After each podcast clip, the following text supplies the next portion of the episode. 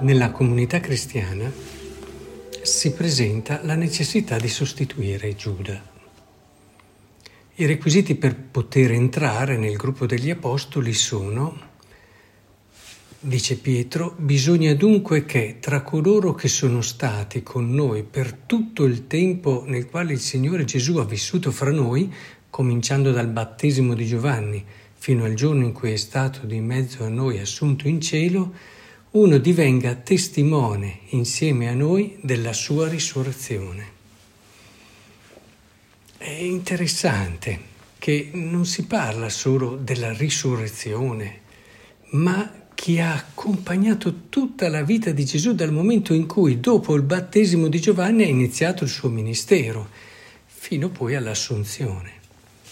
In effetti, come non si comprende appieno Gesù senza tener conto dell'Antico Testamento, cioè senza l'Antico Testamento noi non, non avremmo compreso chi era veramente Gesù, così non si entra nel mistero della risurrezione senza tener conto di tutta la vita di Gesù e il suo destino storico, perché è questo che ci aiuta a capire il senso e il significato di questo evento.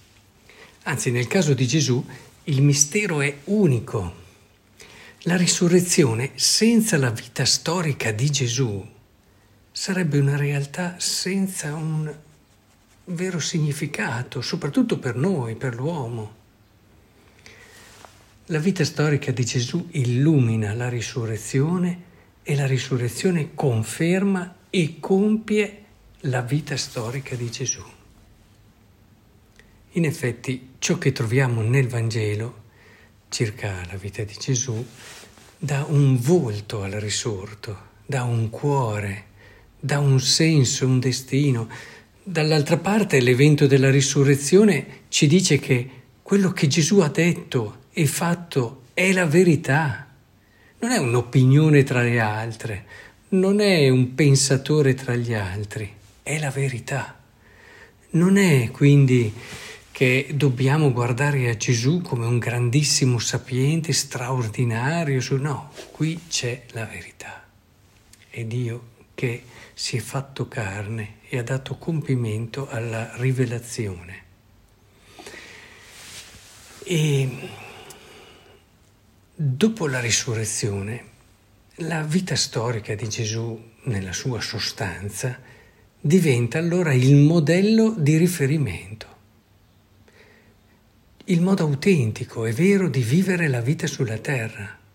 Voglio capire come si deve vivere, è lui il riferimento, la sua vita storica anche. Dico nella sua sostanza, è eh, la vita di Gesù nella sua sostanza, perché ad esempio immagino una madre, un padre che potrebbero dire, Gesù non ha vissuto queste dimensioni. Sì, ma se si scende a ciò che ha animato le scelte, la vita del Salvatore, ci si accorge che la sua vita parla ad ogni uomo, in qualunque stato e vocazione. A volte mi capita di imbattermi in manuali che insegnano come affrontare questa o quell'altra cosa nella vita, come essere più sicuri, vincenti, oppure come superare quella o questa difficoltà, come promuovere e realizzare la propria vita pur riconoscendo che alcuni di questi testi, quelli più seri, possono dare anche qualche suggerimento utile, non vorrei che si trascurasse di ricorrere prima di tutto al Vangelo. Non dico questo perché ho una visione fondamentalista della fede. Personalmente apprezzo, studio le scienze umane e vedo quanto possono aiutare l'uomo, ma l'esperienza mi ha insegnato che quando si arriva a alle cose fondamentali della vita, il riferimento al Vangelo è essenziale. Lì trovi l'ultima parola, l'orientamento corretto, il fondamento di significato, la speranza che non delude. Questo ci aiuta anche per quello che ci dice il Vangelo. Questo è il mio comandamento, dice Gesù nel Vangelo di oggi che vi amiate gli uni gli altri come io ho amato voi. Nessuno ha un amore più grande di questo, dare la vita per i propri amici. Se vogliamo imparare cosa significhi amare e amare il prossimo, il primo riferimento rimane Gesù e il modo in cui Lui ha amato. Certo, si può fare riferimento a tanti testi e testimonianze, ma alla fine le indicazioni fondamentali su che cosa significhi amare le trovi nel Vangelo. Al giorno d'oggi troviamo tante teorie sull'amore, alcune che spacciano per amore ciò che non lo è affatto. In alcuni casi è proprio il contrario dell'amore ciò che viene chiamato tale.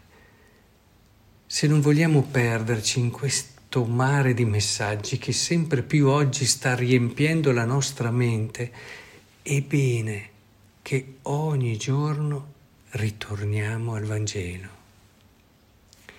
Pregate sul Vangelo ogni giorno, qualche minuto. Ritengo che sia essenziale questa preghiera per chi desidera non perdersi, lasciandosi ingannare anche dalle proprie giustificazioni, ce la raccontiamo tante volte. L'inizio del mistero di Gesù del ministero di Gesù, scusate, convertitevi e credete al Vangelo, ha iniziato così, no? Nel Vangelo di, di Marco. Convertitevi, credete al Vangelo, è bene che diventi anche l'inizio di ogni nostra giornata. Del resto, non dobbiamo avere paura di seguire Gesù, di accogliere il Vangelo, perché come ci ha detto Lui, venite a me voi tutti che siete stanchi e oppressi, e io vi darò ristoro.